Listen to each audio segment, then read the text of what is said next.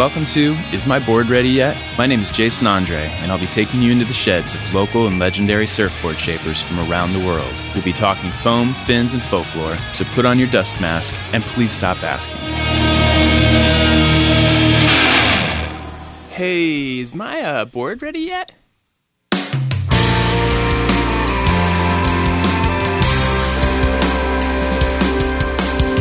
Welcome to another episode of Is My Board Ready Yet? Thank you for your patience and waiting for this next episode. I had to take a little fortieth birthday midlife crisis surf trip to the Maldives with a bunch of my best friends. And just before our flight home, we received the results of our mandatory P C R test. And two out of ten of us, including myself, tested positive for COVID. So I got COVID. And the Maldivian government scooped me and my friend Trevor up, put us on a boat, drove us twenty-six miles away from the capital to a resort island. It's been transformed into a quarantine island for those that are asymptomatic. We're all healthy. We're good. Thanks for asking. And we spent uh, two weeks there. And there we spent two weeks staring at the same two palm trees, watching volleyballs swim by, and uh, losing a few marbles, never to be seen again. We did manage to keep our mental health somewhat intact by doing a little fifty push-up, fifty sit-up, run, swim, workout every day. We could at least get in the water and get chased out by aggressive black and white tip sharks. Um, so it was quite the adventure, and shout out to Matthew McConaughey. I had his book Green Lights along for the ride, thanks to my neighbor Tim for uh, handing me that on my way out the door. I don't know if I could have survived without it, but um, appreciate that. And then, um, yeah, I'm back. Mostly, most most of me, I think. Still not sure. But I am excited about this guest, which I've been meaning to post for quite a while now. Ian Balding, surfer, shaper, carpenter, master craftsman, adventure boat captain. He's one of the only people I know that consistently hand shapes paddleboards, as well as other really cool, funky flotation devices, um, whether they're for his own personal pleasure or international big wave riders. He has a pretty interesting and storied list of people he's gotten to work with and boards that he's chosen to shape using all kinds of different materials. And I've actually worked with him on some designs in the past and entered one stand-up paddle surf contest in my life and happened to grab one of his boards and somehow worked my way to the final. And I think I got fourth or fifth. But I'd never even been on a stand-up paddle surfboard before. So I'm going to give him all the credit for that, as a testament to his ability to shape. But we were supposed to meet in his backyard shaping Kwanzaa hut quite a while ago. We actually did. Uh, he's got a cool little Airstream back there too. It's a really, really neat little backyard shaping area. But anyway, we were supposed to meet there. We did. And then his wife called and asked what was going on because she was trying to plan a surprise birthday dinner with him and his family. So we had to cancel. We had to postpone it, and we ended up uh, connecting and going surfing on a nice summer day, and then uh, met up for a beer afterwards at the Lighthouse Beer and Wine Garden and got to talk shop. So without further ado, Ian Balding of Ian Balding Surfboards. Hope you enjoy. I am here with the infamous Ian Balding of Ian Balding Shapes and Designs. Uh, what's up, man? How you doing? I'm doing well. Doing well. It's good to see you. You too. We just uh, had a little surf, a little ground swell out there today, and uh, out here in the beautiful backyard of the Lighthouse Wine and Beer Garden. So, Ian, tell me where you're from and kind of give me a little background on how you started surfing and shaping. Well, let's just start with surfing first. Where where are you from? Yeah, so originally from New Jersey, Monmouth County, New Jersey. So kind of like the northernmost coast of New Jersey, where you can actually see Manhattan Oh, wow. Um, yeah, so kind of North Jersey coast. Um, but, you know, I haven't lived there for probably, shoot, twenty-five years, I would say. Uh, but yeah, that's where I grew up. Cool. Did you surf back then when you lived there? Yeah, I did. So I started surfing um, when I was like nine or ten, I think. I got, you know, my first surfboard given to me by my uncle when I was like like nine years old. Yeah. Cool. What was your uh, what was your local? Where'd you surf when you were a kid back there in New Jersey? Yeah, so local spots. I mean, Seabright was kind of like my local beach town. Um, Seabright, Long Branch, Sandy Hook. That was kind of like those were my local haunts. Right on. Yeah. And then you were telling me earlier about how you had an uncle in Virginia Beach who gifted you your very first surfboard. So how did how did that come about? Like, give me give me some more deets on that. Yeah, yeah. So my um, my uncle Dennis was a uh, you know Virginia Beach native his whole life, um, and just a great all around guy, um, great surfer, and you know he was kind of who I latched onto from like the surfing perspective. I mean, my parents were not like um, beach goers per se, um, but they. Obviously, we took vacations down to Virginia Beach, and uh, you know, my uncle Dennis had a place down in in Rodanthe too, since like back in the seventies. And um, you know, I just kind of latched onto that whole surfing thing at his place. Basically, you know, surfer magazines in the bathroom, and I took them home on vacation and just you know absorbed it, absorbed it all. Right on. And then you continued surfing through your formative years, and then. Uh, When did you first start thinking about shaping? Uh, probably in like my late teens, I would say. I, you know, I started like working with my hands through through my dad and my grandfather. Um, you know, in like my early teens, and you doing know, just, carpentry and stuff. Yeah, carpentry and stuff like that, um, and just learn how to use tools. And that's kind of what got me to pay attention to you know when I went into the actual surf shop and was like, okay. Fondling boards like we all do back in the day as kids, you know, it's like, okay, how do these actually work? How do they function? How do you make them? And, you know, the wheels just started turning and just kind of rolled downhill from there, really. Cool. So how, how old were you when you first shaped your first board? Well, it probably wasn't until like my early twenties, I would say. Okay. Um, I think I was actually like, shoot, probably twenty-three.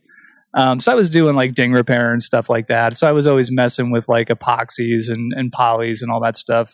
Um, this is still back in Jersey? Yeah, this is back in Jersey. So, um, you know, even back then I was like doing all my ding repair, doing ding repair for friends and stuff like that. Um, but I always had the interest in building boards.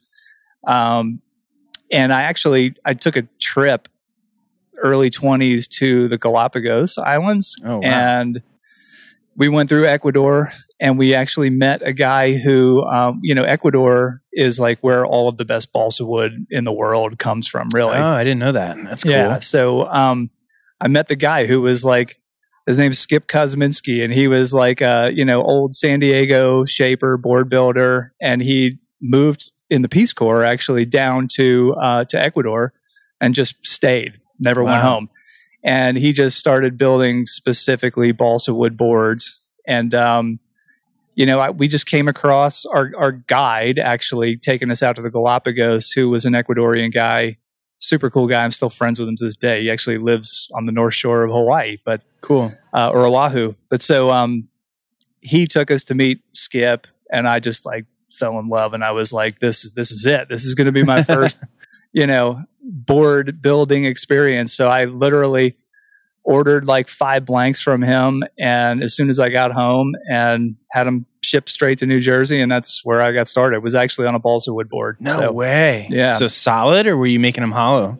So they were hollow, yeah. So he was building these, you know, kind of quote-unquote kook box style boards. Um, you know, the design goes like all the way back to like the Tom Blake days, you know, where he was building these hollow core boards that were like a rib system with rail bands, deck, and a, and a bottom. Um, so that's what he was doing. He was building these um, hollow cord boards. So I ordered a bunch of blanks from him, and of course, he would sell me um, some raw lumber too. So I, you know, just being like a carpenter nerd, also I I ordered some raw lumber from them, and I, you know, learned like the uh, the Diffenderfer style of building boards too, which was just, you know, putting your rocker into these, you know, six by six sticks of balsa wood and then flipping them over and routing out the chambers and then finishing the, the shaping process. So I did it both ways. Wow, that's yeah. intense. I think you're the first person I've met that started out by shaping balsa boards. I know. And you're it's not like that old. Jumping in the deep end. Yeah. No, that's cool. That's, that's, I mean, it's kind of like getting the tutelage and the history of surfboard building by starting at the beginning-ish. Yeah. Which is super cool. Yeah. That's that, and so the first board you made, what was it? It was a nine ten um, longboard, kind of a, a takeoff of like a um, like a Yater spoon kind of board. Okay. Um, I still have it, actually. It's in my no shop way. At the moment, yeah. Right Put on. A big D-fin on it. I, I still I still take it out from time to time. It's a fun board to surf. Is it heavy? It's actually not that bad. I mean, the the chambered balsa wood boards, I, I've always been a proponent of them. I mean, they're just, um, they have such a place even in, in modern surfing, you know, mostly in like, um, you know, like retro style boards, even guns. I mean, I've made a bunch of, um, you know, big wave guns out of them as, out of as well. Uh, they work great for that, but longboards are definitely a go for sure. Yeah, you've made a couple of uh, wooden boards over the years. Where do you get your balsa from now, or do you even use balsa anymore? Yeah, I mean, I still use balsa typically if I'm doing a, a wood board, and it still comes from from Ecuador. Wow. Um, you know, I'll still I'll still buy it from same guy. I mean, I've got a, a couple of other suppliers now at this point, but mm-hmm. um, it's it's a niche thing, you know. I mean, it's because they're sure. not cheap. I mean, balsa wood is definitely not cheap. Yeah. So, and it's know, a lot of work. You're it's not just a lot of work. Mowing I mean, some foam and slapping some fiberglass on. Exactly. Yeah. They're super labor intensive. The materials are expensive. So it pushes the, you know, the cost of the board sure. kind of up a good bit. Yeah. But they're beautiful boards when they're done. Yeah, for sure. That's cool. So that's how you got started. So you're kind of known as a paddleboard shaper. You shape surfboards as well, obviously. At what point did you make that transition? Like, how many boards had you made, surfboards, before you started getting into the paddleboard stuff? And why did you get into the paddleboard stuff? Yeah, it's interesting. I've kind of like gotten a name as sort of a paddleboard guy, which, you know, is a little bit of a blessing and a curse. Well, there's not a lot of guys hand shaping paddleboards. Yeah. And you're the only person that I know personally that makes paddle boards. Yeah. Otherwise, you have to get them from these big, bigger companies. So how did that happen? Where where, where did that start? I, I mean, I kind of took it on as like a personal mission, really. I mean, I just being like a diehard surfboard guy, I mean, I really wanted to, because I latched onto the paddleboard thing personally. You know, I mean, the first time I saw like layered on one in Surfer's Journal, I was like, I got to do that. You know, it's just something refreshing. Yeah. Um, so I latched onto that, and then, you know, I just kind of took it from there. I really wanted to take like the surfboard design and make paddleboards like just more functional, more performance oriented. And so that was kind of my mission. Okay. Uh, and that was right around the time I started doing it full time, you know, so that was, um, shoot, I don't know, like twelve years ago now. Oh, wow. Um, so yeah, that's kind of how it started. Okay.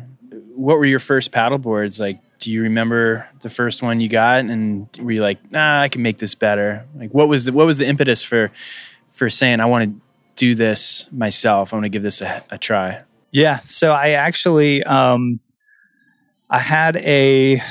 You ever heard of Gene Cooper, Cooper Fish surfboards? He's a He was kind of an underground, like Ventura guy. So I, before no. I moved to Wilmington, you know, I, I lived out in Santa Barbara for a number of years. But so Ventura being right there, um, Gene Cooper was kind of like, you know, the guy. Um, you know, he was, again, kind of an underground guy, but um, shapes are like impeccable. Glasswork, because he does all the glasswork too, is just like impeccable, like the best glasswork I've ever seen. And he was making paddle boards. No, so he's he's a surfboard guy. He's oh, okay. like a mostly a longboard guy, kind of a retro board Gotcha. You know, design guy. Um, but always had like really, really good glass work on all of his boards. Um, and he was doing it himself start to finish. He was doing it himself start everything. to finish. Yeah. So he, um, I mean, he's got a crew and, and his thing has evolved now. He's, his name is kind of out there now. And, um, you know, he, he's definitely building a lot more boards than he was back then. But, um, what year was that that you were? That was probably, that was like right before I moved here. I would say probably late nineties. Okay. Like ninety-eight, ninety-nine probably. Um, And you have to refresh my memory as to how I got off on that little tangent about. Well, I, I, I was wondering like how you got into shaping the paddleboard yourself. Like, did you have your first paddleboard from like one of the bigger manufacturers? Where did you go exactly. from being a surfboard shaper? Were you shaping surfboards back then when yes. you were in Santa Barbara? Have you yeah. always shaped surfboards? Has that been your main source of income? It was it was not then. my main source of income, but yeah, I was definitely shaping boards back then. You know, started in New Jersey, took it out there to Santa Barbara, um, and yeah, that was kind of ha- that was the beginning of like the the paddleboard thing for me. When I moved here to Wilmington, um, I, I had the interest. Uh, you know, I didn't have one yet, and I was like, all right, I'm just I'm going to go buy one. So I actually took. That's how I got onto the Gene Cooper thing. Yeah. Was so where I does had, Gene Cooper fit in there? Yeah. So I I had one of his boards that I got from a longboard. Um, awesome board, but it's it's more of like a Point Break style board. You know, big fat wide tail on it, big you know wedge fin on it. Just not really like a you know shore pound East Break or East East Coast board. Uh-huh. So um, I was like, you know what, I'm gonna. sell it. And of course, hindsight being twenty twenty, I wish I freaking had that thing back now, you know? Oh, man. But I sold it, um, actually put it on consignment down at Surf City here. So that, and that's actually when I met Mike Barden down at Surf City. Um, he was just starting to get into the paddleboard thing and he was carrying, um, some of these, uh, shoot, I think Gary Wilson actually was the one who, who made the board originally. Um, And I did a clean swap with him for the for the Cooper Fish. Took home a paddleboard and was like, you know what, I'm going to give it a try. And I did. And you know, right off the bat, I was like, okay, this is super fun, but I can improve upon this. That's you cool. know, you know how it is. That's yeah. the whole design process. Yeah, yeah, yeah. That's like the the beginning of it all. So then you were already here. You got your first paddleboard. Were you when you moved here? Were you already shaping? Yeah. Did you already have your your shop set up and everything? Yeah. Yeah. So I'd... Um, were you doing it full-time? That What were you doing when you weren't shaping? Like you said, that wasn't your full-time thing. What were you doing in the interim? Yeah. So it wasn't full-time until probably about, um, you know, like I said, tw- I don't know, twelve years ago roughly. Yeah. But I moved here back in like two thousand, two thousand one. So I was still making boards back then. Um, but... Yeah, I mean, I wasn't doing it full time for a little while, but so basically, I was just making boards for friends, friends of friends, um, and I was, uh, you know, I'd started a business with my two brothers um, doing remodeling, and we were actually, well, we actually we started like kind of buying and flipping homes when the real estate market was actually good, and then it was not good in like two thousand eight. So we actually started contracting work out and I was still making boards on the side and I was working like eighty hours a week. And, you know, my new wife at the time, um, who of course I'm still married to, she, um, she told me, she was like, okay, you can't work eighty hours a week. Like you got to pick one or the other. Yeah. So, um, you know, the paddleboard market being really new and kind of exploding at that time. Yeah. Uh, it was just a good opportunity. So I kind of jumped in with both feet and, you know, that's kind of how I ended up with the the sort of paddleboard guy, quote unquote, um, reputation, you know, gotcha. Because I, I was literally making probably seventy-five percent paddleboards at that time. Wow. Uh, as opposed to surfboards. Yeah. Yeah. That's a good, that's a good oops factor. Like, yeah. I didn't really mean to do this, but yeah. So that, all right. But you were still shaping a lot of surfboards back then. Um, yeah. I remember seeing your stuff start to pop up because I was starting to explore other options for just being in the water. I've always loved to try whatever's new under the sun. And that ranged from riding Elias to like finding stand-up paddleboards, because coming from the Outer Banks to here, we don't have pumping waves as often as we do back home. So yep. It was nice to uh, have other options just to stay on the water. And so I started to kind of get into the paddleboard stuff. And that's kind of right when you were in your prime. But going back a little bit, what was the first paddleboard you made? How did you improve upon the first board you rode? Um, yeah, so I made it surf better, basically. Um, I mean, the first board I got was like a, you know, it was a ten-foot all-around or or ten six, you know, flat bottom, single fin. I mean, very similar to a longboard, but I wanted it to just surf better. Okay, so, so it was I, like a beginner paddleboard, yeah, essentially. Yeah, exactly. Which is what, you know, most of them were back then. Yeah. And um, I just wanted to improve upon that. So I started doing, you know, some just bringing elements of, you know, more performance surfboard attributes into paddleboards, just putting some bottom contours in them, playing with the fin configurations, yeah. you know, tail rockers, nose rockers, all that stuff. So where were you getting your templates from?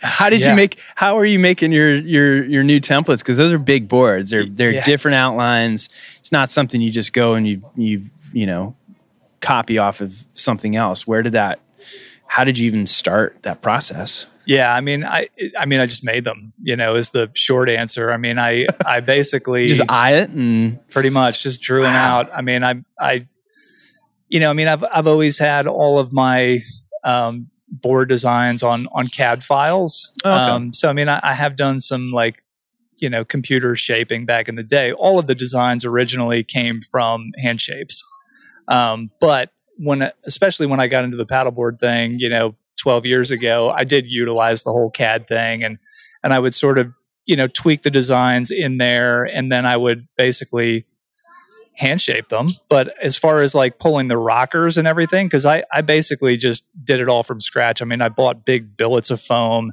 and I basically just drew out my rocker templates on plywood um, battens, basically, and I basically just pinned them to the side of the billet and hot wire cut them out. Yeah. And then hand shape them, you know, put my templates on and, and basically just hand shape them.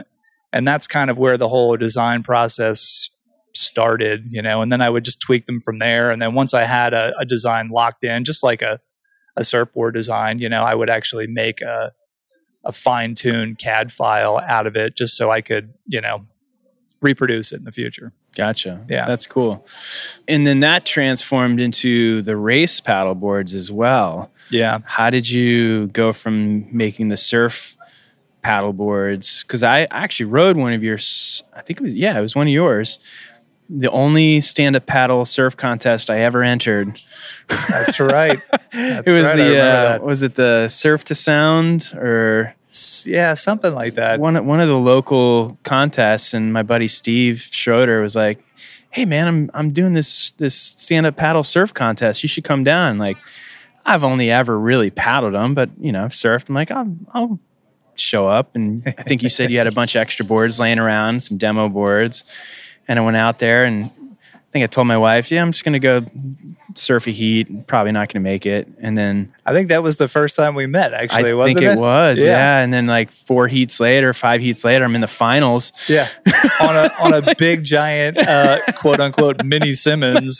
Yeah, that's right. uh, surfboard, yeah. Oh, man. The, my my uh, claim to fame, I went up and tried to throw this thing up into the lip and got absolutely obliterated, but I, f- I fell, but I was still on the board. And, and like getting bounced around in the white water, and I st- stood back up, and all of a sudden I, I just quote unquote made the wave. uh, I think I got third, maybe yeah. third or fourth. But yeah, that was that was my first surf sup experience that's, on, on that board. That's a great story. I remember that actually. That was that was a fun day. So I mean, that was a good example of like yeah. that board. You know, I was just trying to take something from surfing and and try it in stand-up paddle surfing, you know? Yeah. It was the Mini Simmons. I mean, I did that with the fish, too. Um, but, yeah, that's funny. That was that was a good day. That was a good day. I had to call my wife, be like, "Hey, I, I know I'm not home yet. I'm, I'm in the finals. I don't know if you care, but it's cool. It's pretty cool. My buddy Steve is pissed because I think I I beat him in the first heat. Yeah, and, and put him out of the contest. They they let me in last minute as like a I don't know sixth or seventh entry into the heat, and I so funny. I knocked him out. Yeah, it was great. Uh, but but going back to the to the race boards. When did you start making those as opposed to just the regular surfboards? Because those are completely different animals. Yes, they definitely are. And actually, race boards, interestingly enough, I mean, after that first sort of attempt at modernizing the, you know, the surf sup, mm-hmm. um, you know, I, I pretty much got straight into racing, you oh. know, personally. I mean, I... I did like the first race here in town, which we were all racing on these round nose, you know, paddleboards because that's all there was. Just there were no water. Race boards back in the day. oh, so, that's funny. So literally, like within the next year, I mean, you know, there were some guys like you know Ron House, I think, probably you know designed and built one of the original you know race boards out on the West Coast. Um, you know, one of those showed up here at the. Uh, I mean, I can't remember what race it was, but. Um, I mean, I remember seeing it and being like, okay, here's evolution. Like, um, it got me stoked, you know, I was, I was into it. So, and I was actually into the racing part of it. I mean, I thought it was, it was great from just like an athletic, you know, perspective. I mean, just, it was a great workout. It was fun. It was like all the local guys, you know, like local surf guys, you know, that were, yeah. that were just, that was like the original core group of the paddleboard at, group around here in Wilmington was like all local surf guys. Um, so the stoke factor was high, and I just took the, from the design perspective, you know, just totally wrapped my head around how do I make a flat water board basically go faster. Mm. And so I, you know, consulted, you know, even I've, I've got a, you know, friend of a friend who's like a, a naval architect. And I kind of talked to him uh, about just, like catamaran hull design. I mean, there was a lot of like, um, like catamaran race sailboats back yeah. in the day. A lot of that D N A kind of in these first boards. Oh, interesting. And then it evolved even more towards that um, down had the those, road. Had those Bark boards come out yet? Um, because they seem to make a pretty big. They did stamp in the. I don't race think he industry. Was like. Well, I mean, you know, Joe Bark is like the the guru of of you know paddleboard. I mean, he's been making. You know, the prone paddleboards like way, way back. Okay. And, and really like evolving that whole uh, genre. So it was kind of like a, a no brainer for him to get into that. But as far as like the surf tech, like production model, the yellow, yeah. you know, Commander, I think it was, was I, I don't know if it's the Commander design. I can't remember. Anyway, yeah. um, that like exploded. I mean, it was like within a, a year you saw like yeah. fifteen, twenty, thirty of those at every race. Um, you know, because Surf Tech was kind of pumping them out. But I mean, at the beginning, you know, I, I don't hold me to this, but I, I'm pretty sure that like, you know, Ron House might have been the first guy to like really make a stand-up paddle race board. Okay. Joe Bark may get pissed at me for saying that. He may have been toying. But it know, wasn't you. Is the it main was not point. me. It was not me. um, but yeah, I mean, th- for me, it was just like, and evolving, you know, because I was I was paddling paddling them. I actually got a Nash race board back in the day. Um, had like a loose sort of sponsorship thing with them, and I did a couple of races on one of their javelin boards. The thing was twenty-six inches wide. I'm I'm six foot four, you know. Yeah. And it had a rounded bottom too. It was like standing on a grease log, you know. I mean, I was like, I mean, if the wind was over ten miles an hour, you're done. It was hard to stay on. You're the in the water. So yeah, so that was when my the light bulbs really started going off in my head and was like, okay, I mean, I'm a I'm a custom board builder at this point. Like, I'm going to make what I want, you yeah. know. So that's kind of how that came about. Cool. And then that evolved eventually into. And I think you've only done one of them, the bateau. Oh, yeah. Am I saying that properly? The bateau, yes. The bateau. T- tell us about that. Yeah, the bateau was a labor of love, stress on the labor. It's um, it, it, a lot of work goes Ex- into those. Explain what it is, because I've I've seen it. I've been on it. Yeah. But for people that aren't visualizing it, and I'll I'll post a picture of it in the yeah. uh, on the socials. But what is it? Explain it. Yeah, so it's basically um, uh, you know a recreational style you know paddleboard, and I use air quotes with paddleboard because I mean it looks kind of like a boat. You know, I mean bateau is you know a French word for boat, so that's kind of where that came from. But um, it was really just an idea that I had kind of like bouncing around my brain for a number of years. Uh, I wanted something that I could like take fishing, go back in the marshes, get into some skinny water, load it down with gear. I could take it camping, um, put a cooler on it. So a wife, a dog, a wife, a dog, beach chairs. I think I've seen pictures yeah. of this thing loaded up. Yeah, exactly. So I, I wanted that. I mean, I had designs to, you know, even add like a little trolling motor or an electric motor to it at one point. Um, but so I made the first version of that was a sixteen footer, wow. which I still have. You've seen it in my shop yeah. hanging on the wall there. Um, that was the original prototype. And how much does that thing weigh? It weighs forty-seven pounds. So it's pretty heavy duty. It, I mean, as far as the paddleboard goes, yeah. But for, you know, when you look but at it, to sixteen foot, you know, thirty-six inch wide. Yeah. You know, whatever, six, seven inches compared thick. To my seventeen foot uh, aluminum skiff, it's yeah. pretty light. Like you can carry it, yeah. you know. I mean, it's got a handle just like a paddleboard. I mean, I carry it under my arm. I usually throw it up on my shoulder, but, you know, it's big. Yeah. It's sixteen feet long. That's cool. So when I take it down to the beach, I mean, it's literally hanging, you know, four or five feet out of the back of my van. But, um, and and then it evolved from there.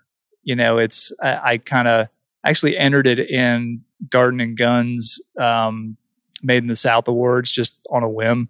And it became a finalist. So it was actually posted in the magazine. Cool. And, you know, just a little picture in the magazine. And I got like so much interest from it, started making them on a, you know, semi-production level with my crew that I had at the time. And, um, but we were building them like paddle boards, you know, I mean, it was like a foam core, hand shaped basically, and hand laminated and, you know, vacuum bagging veneers onto them. I mean, I, I started using carbon fiber and Anegra and wow. all kinds of, you know, crazy like composite stuff. So you've made more than one. Oh yeah. I mean, I made a bunch of them for a really? While. Um, Yeah. See, I, I thought you just made that one and were like, that was such a pain in the ass. I'm never making this again. Yeah. But you made a bunch of them. The seed was planted at that point. Like, this is a pain yeah. in the ass to make these things. But yeah, no, I made a bunch of them. I actually made one for a guy, interesting story, Canadian guy who I had made a river surfing board for a few years prior to that. He called me up and was like, you know, he was like, um, I need a bulletproof um a bulletproof board, and he had been following my stuff on social media, and he was he like, like taking it down rocky Canadian rivers. Yeah, because he's literally paddling into like rocky rivers and, and catching waves, and if you know you lose the wave, you're going downstream and bouncing off rocks basically.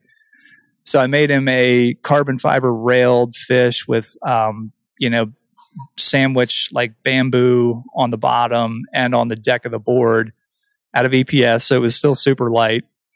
Um, and he called me like two years later and he was like, this board is amazing. And, and it like has no dings in it. And I've literally bounced it off of rocks and I've wow. really surfed the hell out of it. And it's still good to go.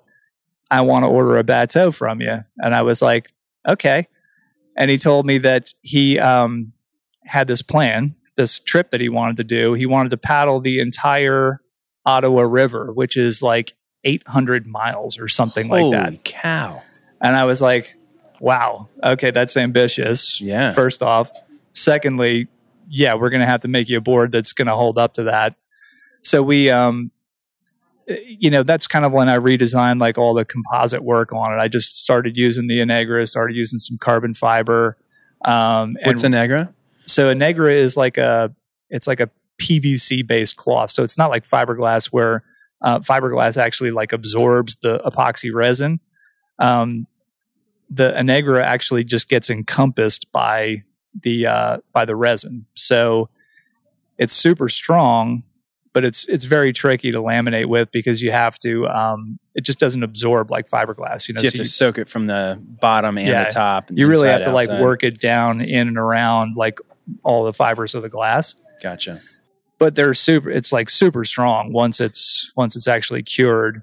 So I made that board for him and he paddled the entire eight hundred miles of the Ottawa River with that board loaded up. I've got pictures of it. Wow. Loaded up with all of his gear, tents, everything.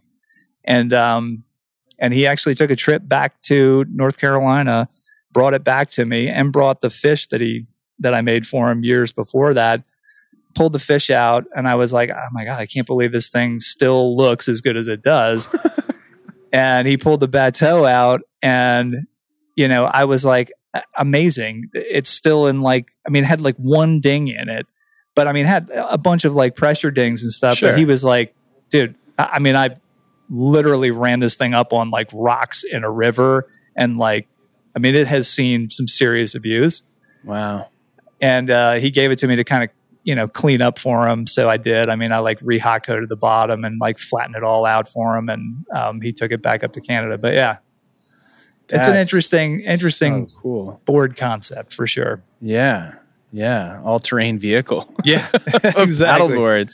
Yeah. I mean, for me, it was like I, I'd put a surfboard on it and paddle over to Masonboro and go surfing. You know? Sure. Yeah. That's awesome. Getting back to surfboards, you several years ago worked with Ben Bourgeois on a couple different projects that I want to touch on. One of them was a gun that had passed numerous locally famous hands. Um, and then I also want to discuss the GoPro tail camera. Mm-hmm. But talk to me about that board you made for uh, for Ben Bourgeois. Yeah. So that was um, actually turned into a really fun project. It was fun right off the bat. But so he um, he borrowed a six ten Maurice Cole reverse V. I mean, you big remember fan. like the, oh, yeah, fan. You're a big fan. And you remember the Tom Curran days when he was riding those things back oh, yeah. in like the, you know, back in the nineties. And um, so Ben brings me this board. It's an original, you know, probably early nineties Maurice Cole reverse V that he got from um, Ross Stevens, who that was actually Ross's dad's board uh, and was like a Masonboro, you know, when it gets big, breaks out on the shoals. That was kind of the, the board. Yeah. And Ben surfed it out there at the shoals one day. He was just out there surfing with Ross. Ross happened to be on the board. They swapped boards. And Ben was like, well, this is a freaking magic board. Of course it is. Yeah. It's got so, some Aborigine magic in it. Uh, exactly.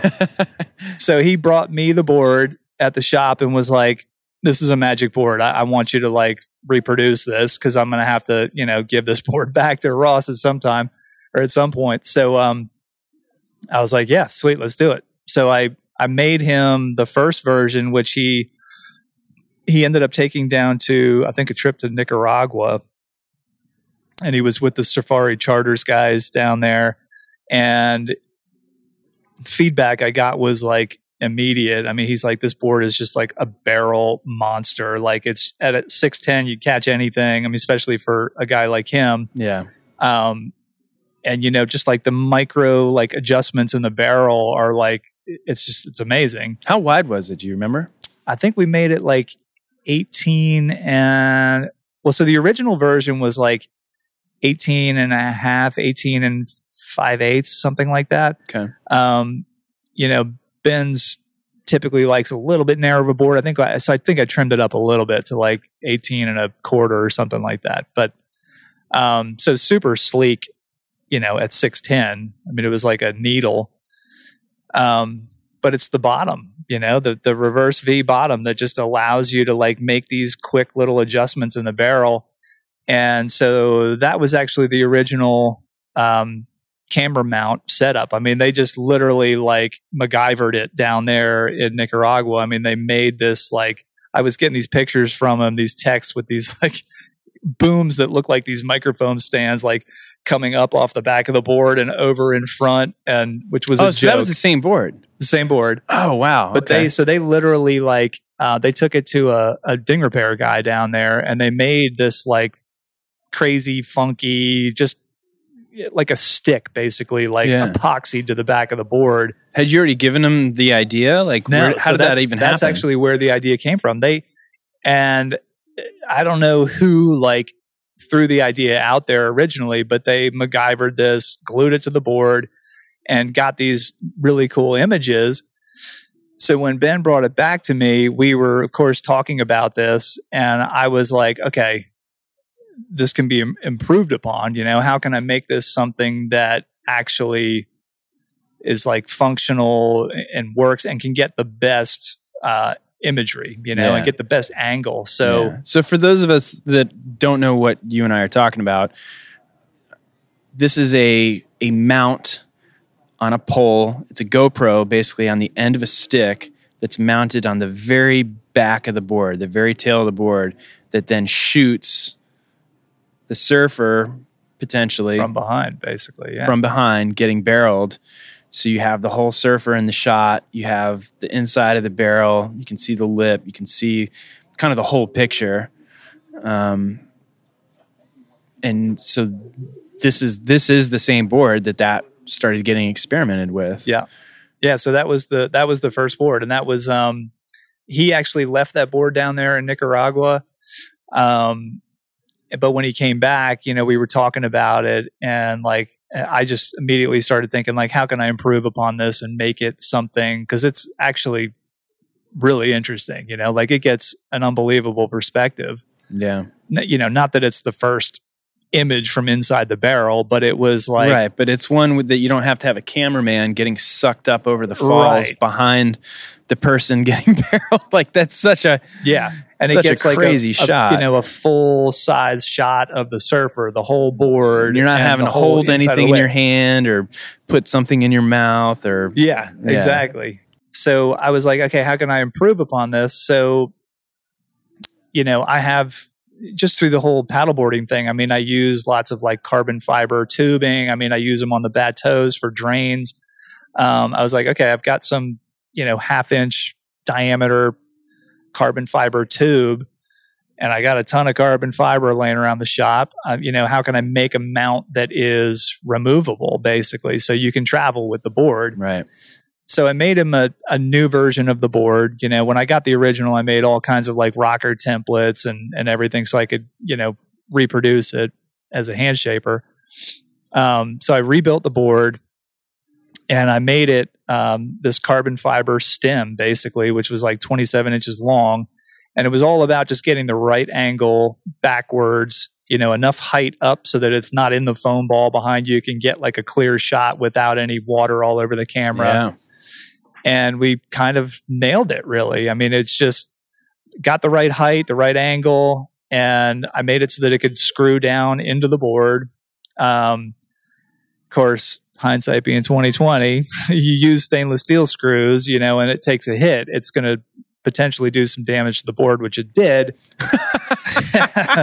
Did it rip ripping, the tail off? Ripping the whole tail of the... Oh, yeah, no. The whole, well, it ripped the plugs and the skin right off the back yeah. of the board.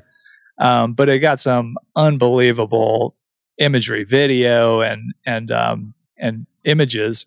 I mean, I think he actually uh, entered one of his videos from a trip to Mexico Uh, in like a GoPro, GoPro, um, like award contest, something like that. Yeah, something. A GoPro contest, and the guys from GoPro said like this would probably win, but you didn't have it in the right mode on the GoPro. Like it needs to be at a certain speed, and it was in the wrong speed for whatever reason. So it was like disqualified. Come on, GoPro. I know, Jeez. Which is funny, but. So that technicality. was technicality. He lost on a technicality. Lost on a technicality. Yeah. Um, but yeah, I, I mean, the imagery and the video were just so cool. I was like, this is, we're, we're going to be making more of these for sure. So have you made more of those? Well, so I have, not a ton, um, because it is a very labor intensive thing. And, you know, doing building boards full time, um, you know, you kind of, you know, that's like a passion project, you know? Yeah. Um, so he actually is the one who, who hooked me up with Brett Barley, you know, who is obviously the GoPro king of the Outer Banks, right? and um, yeah, yeah, so, I've talked to Brett about this. He he really likes it and has had some pretty pretty good success with it. Um, so did you? How did you modify it for for Brett? Yeah, so I made the same exact board. Basically, I just beefed the board up. I put like walnut veneer on the bottom and the deck, carbon fiber rails, and um, and basically just beefed up the uh, the way the mount is secured to the board. Um, I mean, I always did like a carbon fiber skin over the top of it, but uh, and I used the same barrels to actually like mount in the board, but I I routed out like sections of the blank and dropped in like high density foam and then set the barrels in the high density foam, glassed over it with carbon fiber. But the most important part was using the vinyl screws so that it could, you know, technically break away. Like if it took a hit, you know, it would just pull the screw heads right through the base and, you know, the actual base would be attached to the board with a little leash so you wouldn't lose the whole setup. Or the tail of the board. Or the tail of your board. Yeah. So that was kind of like the next, the next level of it, and uh, you know he's he's put it to use and got some some really cool video and and imagery. Cool. Have you done any more since then, or other than that one? No, I actually kind of kind of like the bateau. I mean, I had to stop really making the the bateau just because, I mean, you know, business changes, things sure. change, and you know, I. Um, you know, was making some significant changes and was kind of cutting my crew back. And I was like, I can't, I can't make these things by myself. So I stopped making the bateaus. It was kind of the same thing with the, um, uh, with the camera board. It was like, I just don't really have any interest in making these for everybody. And it's not a board for everybody. You know, you have to yeah. be like a really get, like you could ride it, you know, you gotta be a really good barrel rider to like, I appreciate you uh, saying that. I don't know if I could, but uh, yeah, you grew up in the Outer Banks. You know how to ride a barrel. It sounds like there's a there's a lot to it. Getting the settings right. Yeah, there's getting that. Positions so you can get it recording and not kicking the camera not kicking while you're it, you know while you're not paddling splashing it. And, it. Yeah, yeah, picking the right wave, you know, yeah. so that you can you know make so it. There's out, a lot hopefully. Involved. Yeah, it sounds like. Yeah, but for sure. When you get the shot. It's pretty epic. It's, yeah, it's like spot on. I mean, it's just a, a really cool perspective. Yeah, that's cool, man. Um, and then you recently moved and then you set up a whole new shop in your backyard and you are no longer with a crew, doing everything yourself again. And um, kind of walk me through what you're doing now. Where are you currently in your board building process, career, steps forward? Yeah. Speaking of crew, you've also got a new business. So yeah, yeah. tell me, tell me a little bit about that. Yeah. So we, um, I mean, long story short, basically my, my wife, Christy, and I, we started, uh, Epic Excursions, which is a boat charter business and, and kind of launching off of the platform of like the, the paddleboard and, and surfboard business. But so we started with like surfboard and, and paddleboard charters basically. Uh, and that kind of blossomed into what it is now, which we, you know, we've added like food options and stuff like that. So you can do low country boils and we do a lot of like larger group events, stuff like that. Um, but it's all about just getting people, you know, out on the water, out in the marshes, out on the beaches, all the beautiful areas around here that you can't see without having a boat basically. Yeah. Cool. Um, so when you say was, paddleboard excursions, are you giving them lessons? Are you just providing the boards? Like, what does that all entail? Uh, it's really just kind of depends on the situation. You know, if there mm. are, if we've got rookie paddlers, you know, out there with us, then there's usually, yeah, there's a lesson involved with it.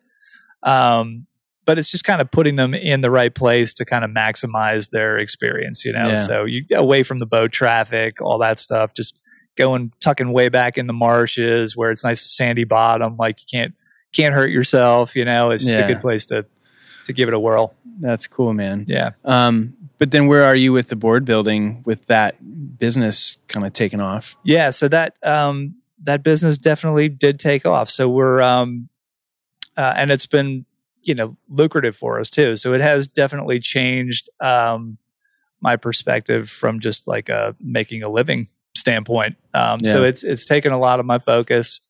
Um, still making boards. I mean, the the shop, like you mentioned, that I I built in the yard, which, you know, we just built a new house and and the shop.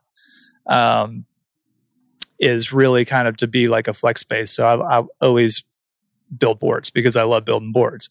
And that's kind of what that space is, you know, really designed for. Sure. So it's got my shaping room in there, sanding room. They're now dual function. I don't have a shaping room and a sanding room anymore, but I just do them both in, in the same room, um, you know, in a big glassing space. And um, so it's it's kind of changed in the sense, it's just changed my focus. So the bulk of, of what I'm doing now is um, the, the charters, although I've got so many board orders at the moment, you know, through all this COVID mess that, um, you know, I'm definitely bouncing back and forth on a regular basis. I feel like a pinball sometimes.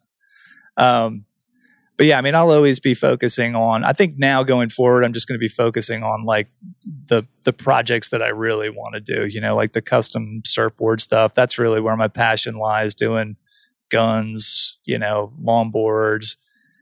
And more of like retro style boards. I mean, I make performance boards and stuff like that. But yeah. I mean, yeah, you know. You've had some interesting boards over the years, and I've I've tried out a few of them.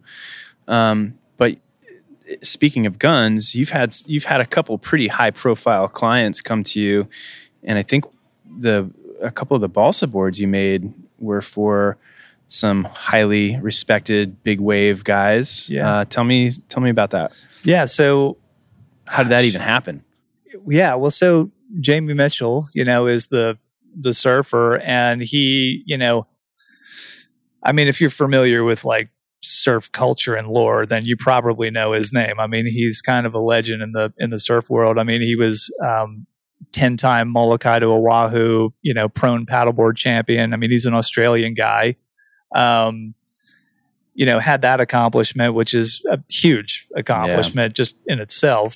Um, he parlayed that into like a, a paddleboard career as a professional. And, you know, that was like right at the beginning of the boom of paddleboarding. So he was in the racing scene. He was in the surf sup scene, all of that.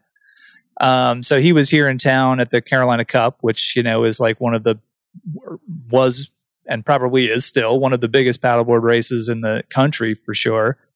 Um, so I got to meet him here, and he was just sort of like on the edge of, re- he's always been a big wave surfer, you know, yeah. but he wasn't like known throughout the world as like, you know, what big wave surfers are now, which is sure. a totally different thing than it was even ten years ago. Yeah. Um, but being the consummate waterman that he is, he's like, well, I need to step my game up. And yeah. Now he's like freaking legend. Yeah, exactly.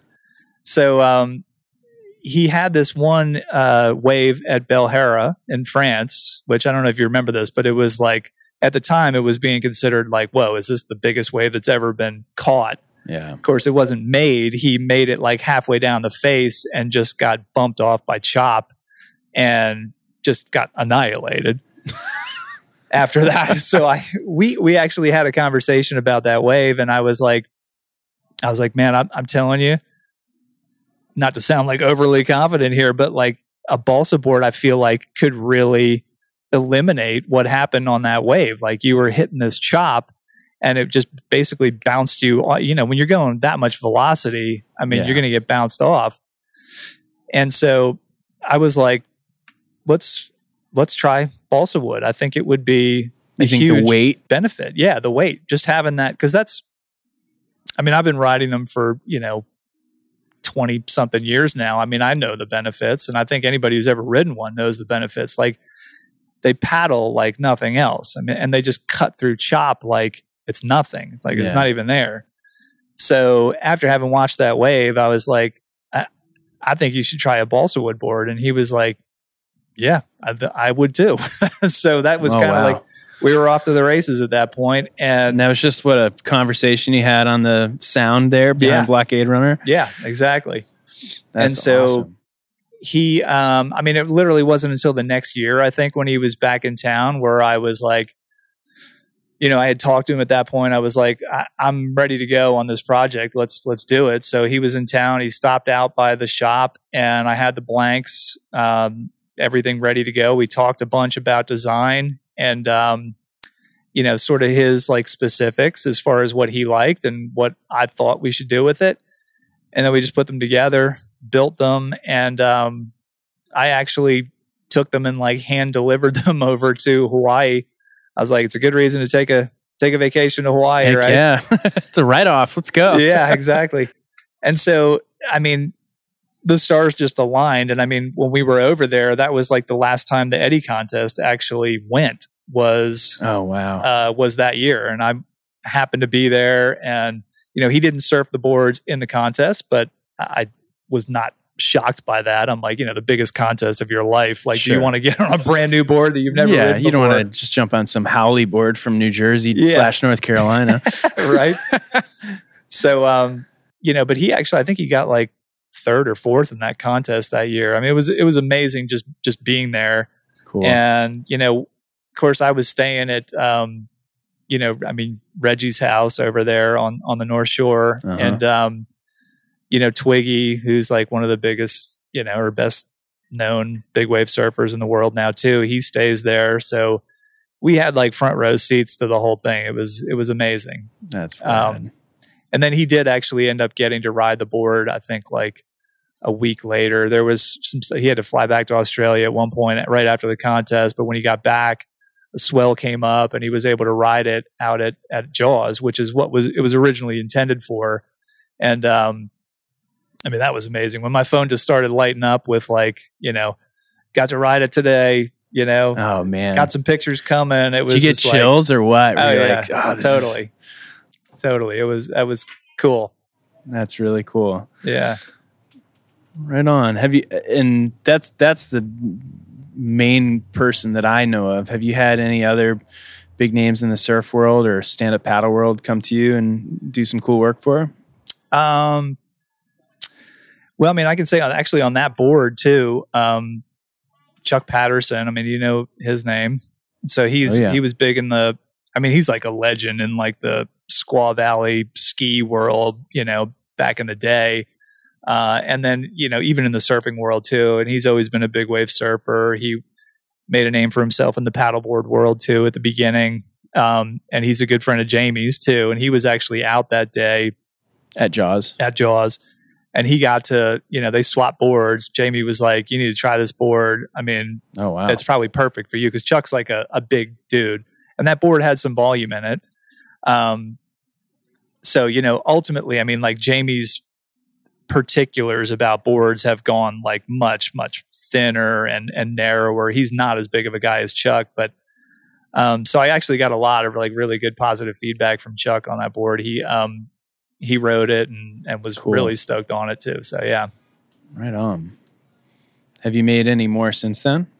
Uh, of the balsas? Mm. Um, I mean, I've definitely made some more balsas, but not so many of the, of the guns. Um, it's interesting because the, the big wave gun design, um, has just changed so much. It's like, actually, that reverse V that we were talking about, the, yeah. the Maurice Cole, you know, bottom, which was interesting story, was kind of like a mistake back in the day. I don't know if we've ever talked about this, but no, I, I think that. when he, he cut that original board for Curran on a machine and it was cut with a reverse V. It was supposed to have like a completely different bottom contour on it, but it was cut like that with that V on it.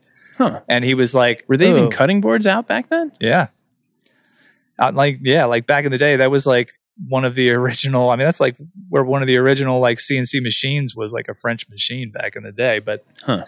so, um, he got that board back and he was like, oh, this is kind of fucked up, but let's glass it anyway. Let's so, give it to Curran. He can ride anything. Yeah, he can ride anything. So that's what they did. He glassed it up and he gave it to Curran and Curran wrote it into infamy, right? And yeah. that's kind of when the the reverse V bottom kind of came about. It was like a mistake, which is kind of funny.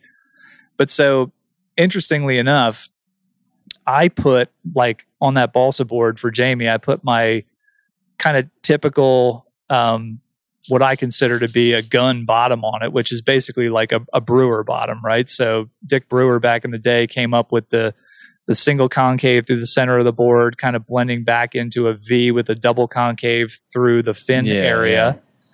which just works, you know? I mean, that yeah. bottom just, it just works. It's like every board I had from nineteen ninety to two thousand twenty. Yeah, it's like, you know, hydrodynamic Hall of Fame, right? I sure. mean, it's like, it just works. So that's what I went with. And, you know, we were designing the board for Jaws and he wanted to ride the barrel, right? So I'm like, okay, this is a barrel riding bottom. That's what I put on it. Um, which, interestingly enough, board design has gone to the reverse V for big guns. It's kind of interesting how it went to that. So the reverse V is like a, um, it's all about less drag, right? So the, the brewer bottom creates some drag, right? Kind of like the tri-fin, like you get... You're trying to slow down. Right. You're you trying to slow down. Drag is barrel. Actually what creates maneuverability, basically. Right.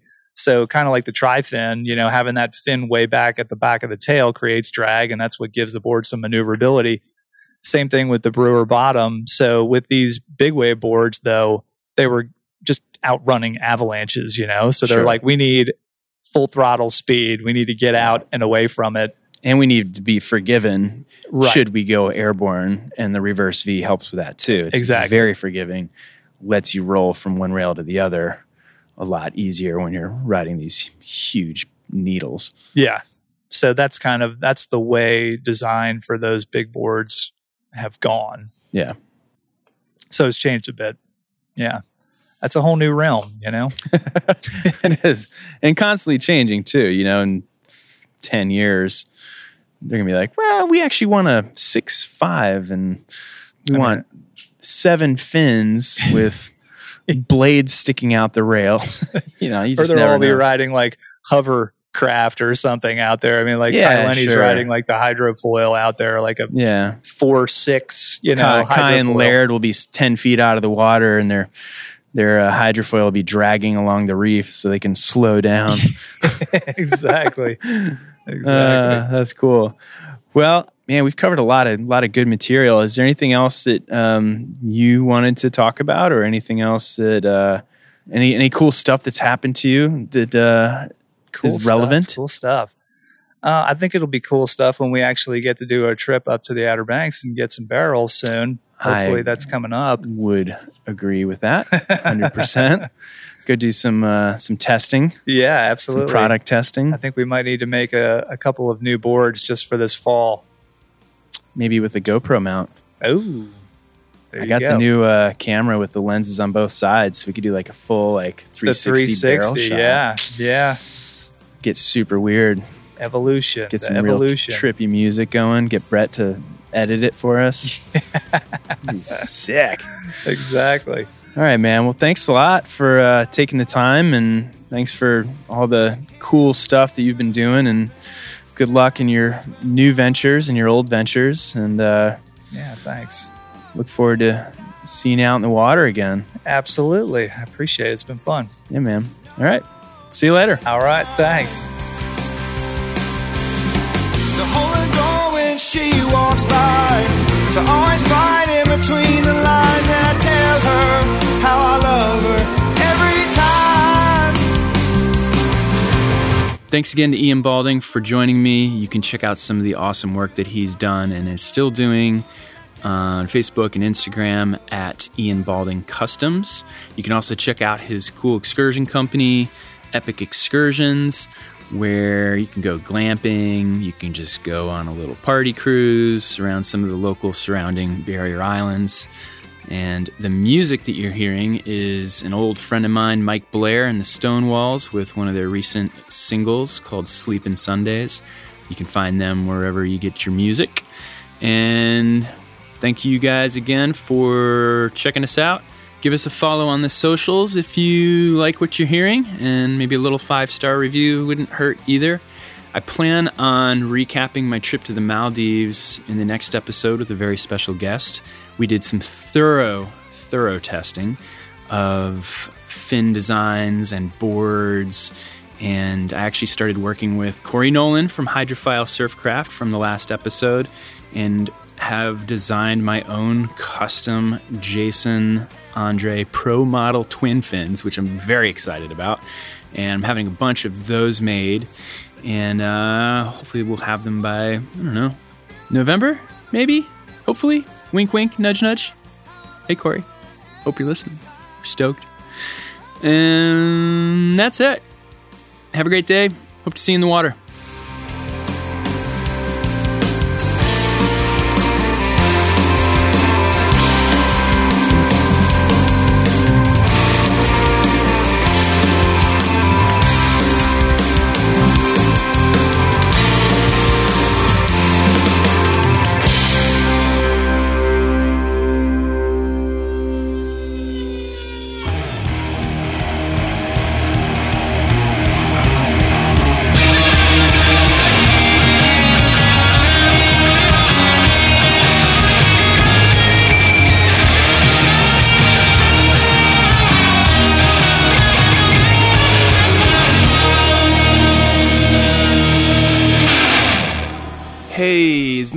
Board ready yet?